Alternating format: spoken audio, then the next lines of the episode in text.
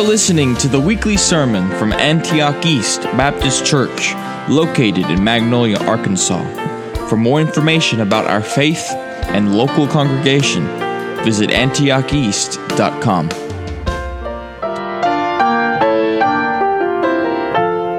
Turn to Romans chapter 1. I can't tell you how excited every preacher worth his salt is excited to teach through the great gospel book of Romans. And so let's read together Romans chapter 1 and we'll begin reading verse 1 and I'm going to ask you to stand in reverence to the reading of God's word Paul, a bondservant of Jesus Christ, called to be an apostle, separated to the gospel of God, which he promised before through, this, through his prophets in the Holy Scriptures, concerning his Son, Jesus Christ our Lord who was born of the seed of David according to the flesh, and declared to be the Son of God with power according to the Spirit of holiness by the resurrection from the dead. Through him we have received grace and apostleship for obedience to the faith among all nations for his name, among whom you also are the called of Jesus Christ. To all who are in Rome, beloved of God, called to be saints. Grace to you and peace from God our Father and the Lord Jesus Christ. now, we introduced the book of Romans last week. I gave you my introduction. This week, I'm preaching Paul's introduction to the book of Romans. It is the introduction of the book, all right? Uh, the preface, if you would. Verses 1 through 7 is Paul's introduction and greeting to the book of Romans. In these seven verses, you nearly have the whole book in a nutshell. He kind of gives the outline of the rest of the book, is what he does. An old teaching rhetoric uh, lesson for teachers is you should tell them what you're going to tell them. That's your introduction. Then tell them. That's your teaching. And then tell them what you told them. That's your conclusion. Uh, sometimes I do that, sometimes I don't, but that sounds good. Uh, that's what you would do. Somebody has said the, the, in teaching the great, uh, that greatness is the willingness to be repetitious of the obvious. and uh, Peter thought that. He said, I'm going to tell you, I'm going to tell you again. I've already told you. And when I die, I'm leaving people here to tell you again after I'm gone. That's what he said in his book. So, so that's what it is. Besides that, don't we love the old, old story? I love to tell the story for those who know it best, seem hungering and thirsting to hear it like the rest. And when in scenes of glory we sing a new, new song, it'll just be the old, old story that we've loved so long. Well, anyway, I gotta go on. We find a phrase in the very first verse that, that we don't use like we ought to, and it's this phrase, the gospel of God. And that's the title of my lesson this morning, and my sermon is the gospel of God. It's the same thing as the gospel of the Lord Jesus Christ. Paul even called it his gospel. God thought it, Jesus bought it, the Holy Spirit wrought it, the Bible taught it, Satan fought it, but praise God, I caught it. Amen. I like that. And that's what it is. It's the gospel. It's God's gospel that He, it is His plan and His gospel. And it is through His Son, Jesus Christ, and it has come to us. This text here tells us three ways to view the gospel. Three ways to view the gospel simply. Number one, it tells us that the gospel is a promise. It's a promise. Let me tell you something. The New Testament is not plan B. It's not that God said, you know, I want to do that stuff to those Jews. I want to do that. And I wanted it to be, I wanted them to be a blessing on nations. And, and they were going to establish a kingdom. And through them would flow all the blessings of God to all the world. But they blew it. I'm going to have to scrap it and start over and, and get another plan. No, my friend, the plan of God from the beginning was the cross of Jesus Christ. Not from Adam, but from eternity past. It's always been his plan. God knew that anything not like him was bound to fall. And he was going to have a people, and he was going to save a people. How many of y'all believe that God is omniscient? The Bible says that God is all knowing, therefore, He is all powerful, and so on and so forth. God has never learned anything. Never learned anything. We'll talk about that here in just a minute when we talk about his foreknowledge. God has never looked down through time to see what anybody would do and then made his plans accordingly. No, sir. This is not plan B. The gospel has always been in the mind of God. Because let me tell you something from the very beginning, men were sinners. There is no lamb that could save you from your sin, only the perfect Lamb of God. It is a promise. Look at verse 2 which he promised before through his prophets. Through his prophets. You say, Brother Ron, who is his prophets? Well, to the Jews, the prophets was anybody that wrote and spoke from, for God between Genesis and Malachi. David was a prophet, Moses was a prophet.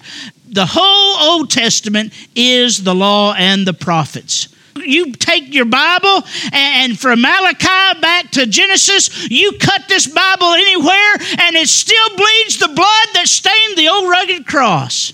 It's all about him. In Genesis, when God saw that, his, that Adam and Eve had sinned and they tried to cover themselves with their own works through the fig leaves, of course, that was not sufficient. It is God that killed an animal. We assume that, we have to assume this because he covered them with skins. What was this? It was a foreshadowing of Jesus Christ. And Satan, he cursed Satan. He said one day, he said, Satan, you will bruise the seed of woman. He was not the seeds of woman. He wasn't talking about all people. He was talking about Jesus, but he will bruise your head. And every book in the Bible you can find it. The prophets, now listen, listen to this, through his prophets in the holy scriptures in the Holy Scriptures.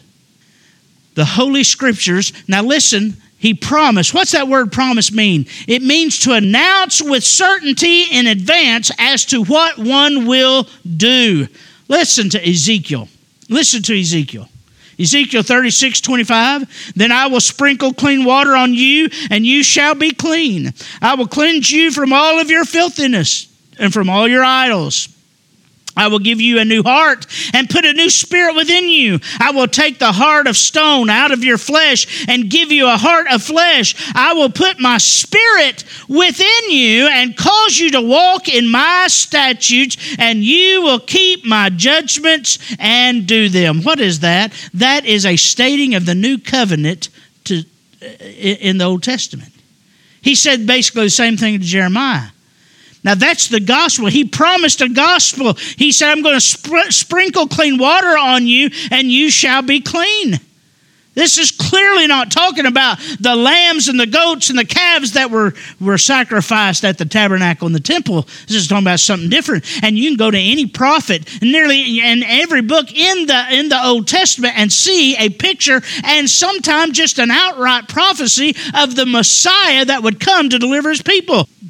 Matthew, Mark, and Luke are called the synoptic gospels. Synoptic do- gospels. See, I can't even hardly say it. And uh, but anyway, what does that mean? The word synoptic means to speak the same, and they're very similar in how they present the life of Jesus. John is the gospel of belief. It's very different. It doesn't talk about his birth. It talks about how he's the God that has always been, and it's just very different. Well, turn to Isaiah 53. Isaiah 53. It is the it is the fifth gospel. Who has believed our report? And to whom has the arm of the Lord been revealed? For he shall grow up before him as a tender plant, and as a root out of the dry ground. He has no form nor comeliness when we see him. There is no beauty that we should desire him. He is despised and rejected by men. Now, wait a minute. The Jews are saying, Isaiah, what are you talking about? This is something different. The Messiah was supposed to come on the scene with a mighty hand and overthrow the enemies and set up the kingdom of Israel forever and ever. But he was despised and rejected by men, a man of sorrows and acquainted with grief. We hid, as it were, our faces from him. He was despised, and we, not the Gentiles, we did not esteem him. Surely he has, listen, borne our griefs he has carried away our sorrows, and yet we esteemed him stricken, smitten by God. Let that sink in, my friend. A lot of people want to blame the Jews for the death of Jesus. And some people say, no, it was the Romans that actually killed Jesus. Well, I'll tell you what, you killed Jesus. He died for your sin. But my friend, the most important thing is that God killed Jesus. It is God that poured his wrath on him so that he wouldn't have to pour it on you. That's how he bore our griefs, carried our sorrows. We esteemed stricken, smitten of God, and afflicted, but he was wounded. Why did God do this? He was wounded for our transgression. He was bruised for Ron's iniquity. Put your name there. The chastisement for Ron's peace was upon him, and by his stripes we are healed. And all we like sheep, we go astray. We turn everyone to our own way, but the Lord laid upon him the iniquity of us all. This is not a New Testament book, people. This was written 500 years before Jesus came on the scene. How can the Jews reject him?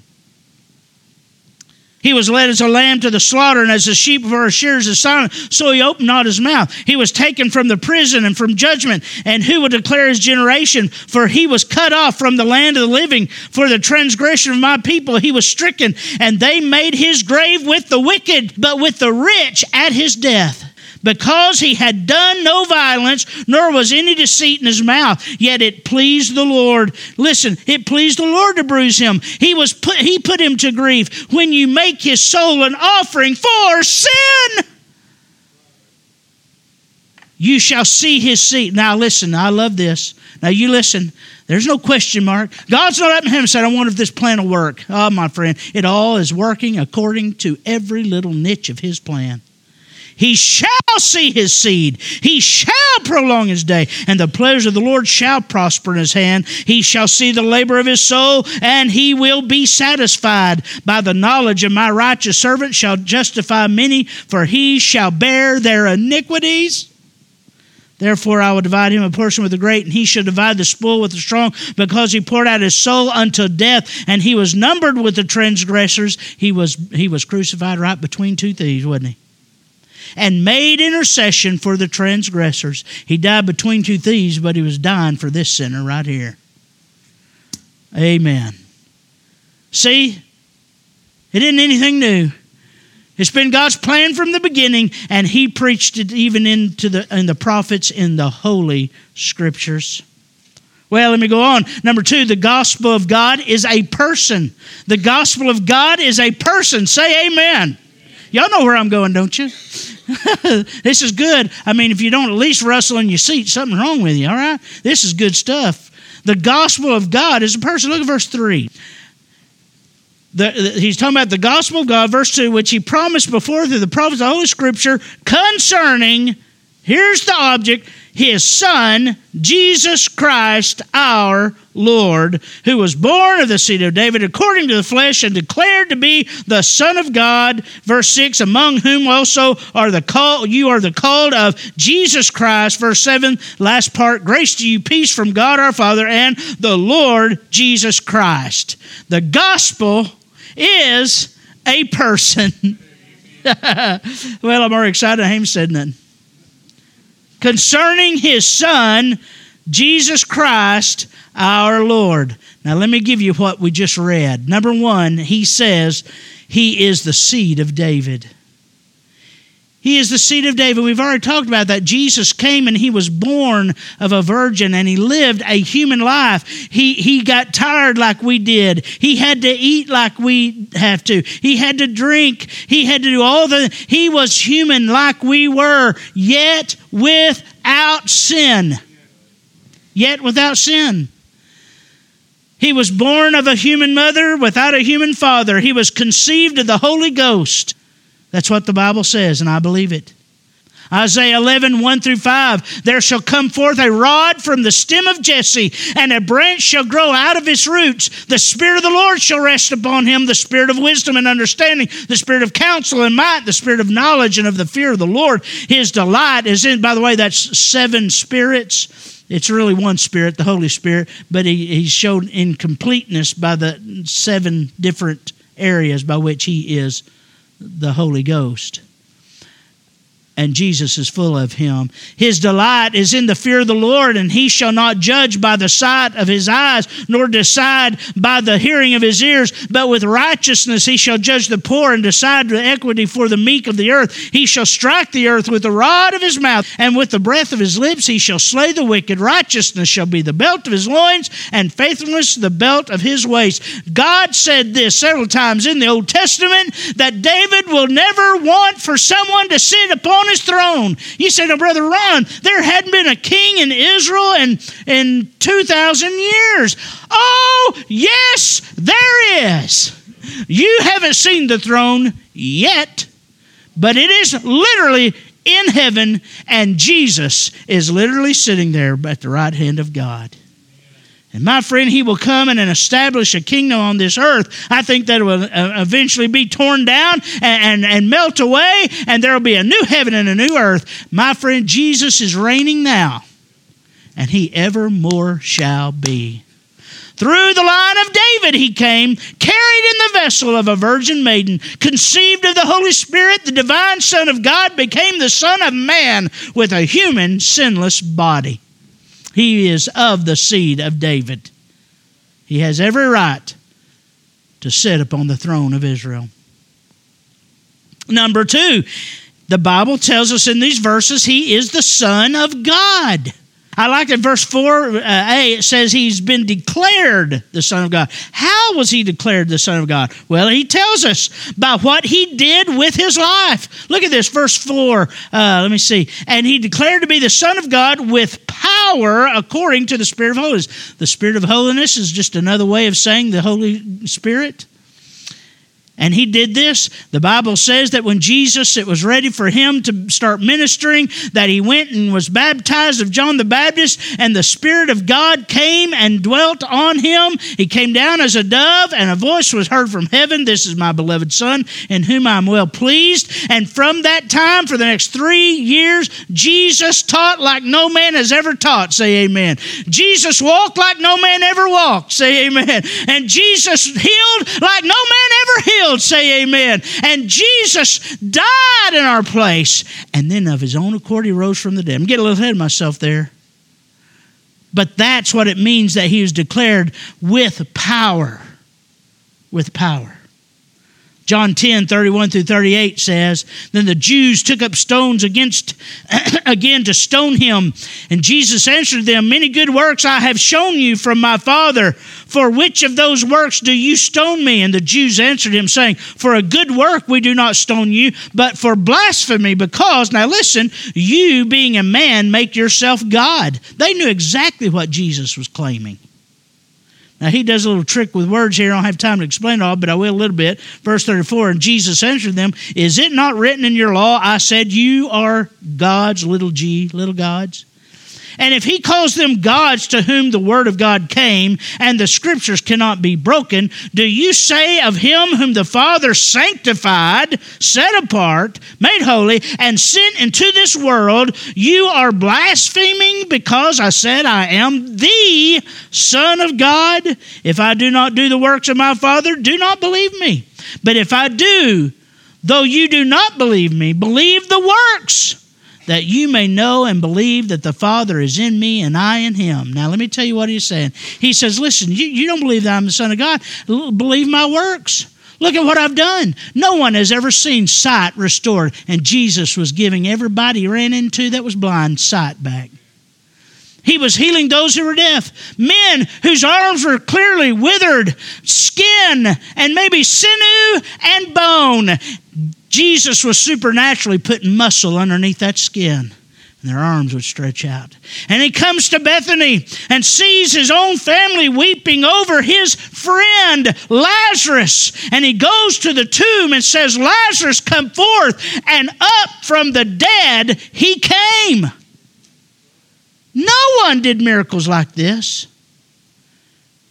And John said of him, if all the things that Jesus did were written in a book, the worlds could not contain the libraries. He's declared to be the Son of God by power. All right, I go on. By what he did in his life, but then, secondly, by what he did in his death. By what he did in his death. Also, he is declared to be the Son of God, listen, by the resurrection from the dead. It's one thing to have the power to raise someone from the dead, it's another thing to have the power to raise yourself from the dead. How did he do that? He's God. He's God. That's clearly the point. Of his own accord, he brought life back into his body. He rose alive and lives forevermore. Number three, not only is he the, uh, the seed of David, the Son of God, but he's also the Savior of mankind verses 3, verses 6, and verses 7. Call him Jesus. Jesus. We love that name. We sing songs about it. And we well should. Why? Because the name Jesus means Yahweh is salvation. He is not only the Savior of mankind, the seed of David, the Son of God, He is the sanctified of God. He is Jesus Christ. Or what how they would have said it back then was Jesus the Christ. Back then, it was not part of his name. It became part of Jesus' name even by the end of the New Testament. But before, it was a title Jesus the Messiah.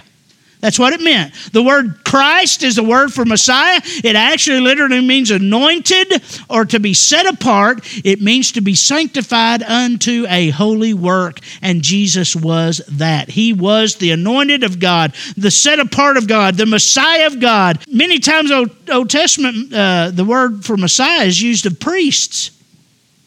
Why? Because they were anointed as priests and prophets and kings. And it was a symbol of setting apart, of sanctifying them for a sanctified work that they were called to. And Christ is the sanctified of God. He is the sovereign God. He is the sovereign God. Jesus Christ, our Lord. I always say that all the time. We say all the time, Lordy. We really shouldn't do that. That's taking God's name in vain. He's the Lord. You know what that means? That means you don't disobey Him and you do what He says to do. You hate the things He hates and you love the things He loves.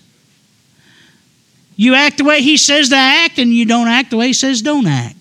He is Lord. He's the boss. He is sovereign. He's the one that rules. He is the one that reigns. By him all things are and they exist and all the other. He is God Almighty because he is Lord. Jesus said to the rulers in John 8 58, Most assuredly, I say to you, before Abraham was, and this is Jesus, he said, I am. Shocking, shocking, shocking. Jesus wasn't just saying, I'm the Son of God. He was saying by that, I am Yahweh. That's what that is. I am Yahweh. I am God. Then they took up stones to throw at him, but Jesus hid himself and went out of the temple, going through the midst of them, and so passed by. They knew Jesus was claiming the proper name of God. Therefore, because they did not believe in him, they wanted to stone him. But my friend, if they could have understood, if they would not have been steeped in their own fleshliness and sinfulness, even the God they claimed that they believed in, they didn't care anything about. All they cared about was them, their their thing, their religion, their status. Them, they didn't care about the sinners. They didn't care about the Gentiles. They didn't even care about the Jews. But my friend, I'm going to tell you something. Jesus is not asking to be Lord. Hear me. He is Lord. And all of your disobedience will be dealt with humble yourself to God and call upon the, the, the, the gospel of God to save you from your sin and let Jesus deal with it for you. That's the good news. That this Lord that has been disobeyed over and over again offers forgiveness by taking your place on the cross. The gospel of God is a promise. The gospel of God, number two, is a person Let me tell you about that person. He is the seed of David, just like God said he would be. He is the Son of God. He is the Savior of all mankind. He is the sanctified and separated of God, and He is the sovereign God. Come to Him today. Trust Him today. And you say, Brother Ron, I want that. I'm ready to bow the knee. Brother Ron, I want to be saved. I want to believe the gospel of God, then you can.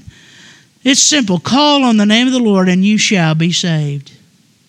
Call on the name of the Lord and you shall be saved. Well, my friend, your problem today isn't money, it isn't finances, it isn't medical, it isn't Bible knowledge. Your problem today is your sin. And your sins have separated from God, and there's only one place to get that fixed. And that's the cross of Jesus Christ. Far dearer than all that the world can impart was the message that came to my soul. How that Jesus alone, by his grace, did atone, and Calvary covers it all. Calvary covers it all. My past with my sin and shame, my guilt and despair, Jesus took on him there and Calvary covers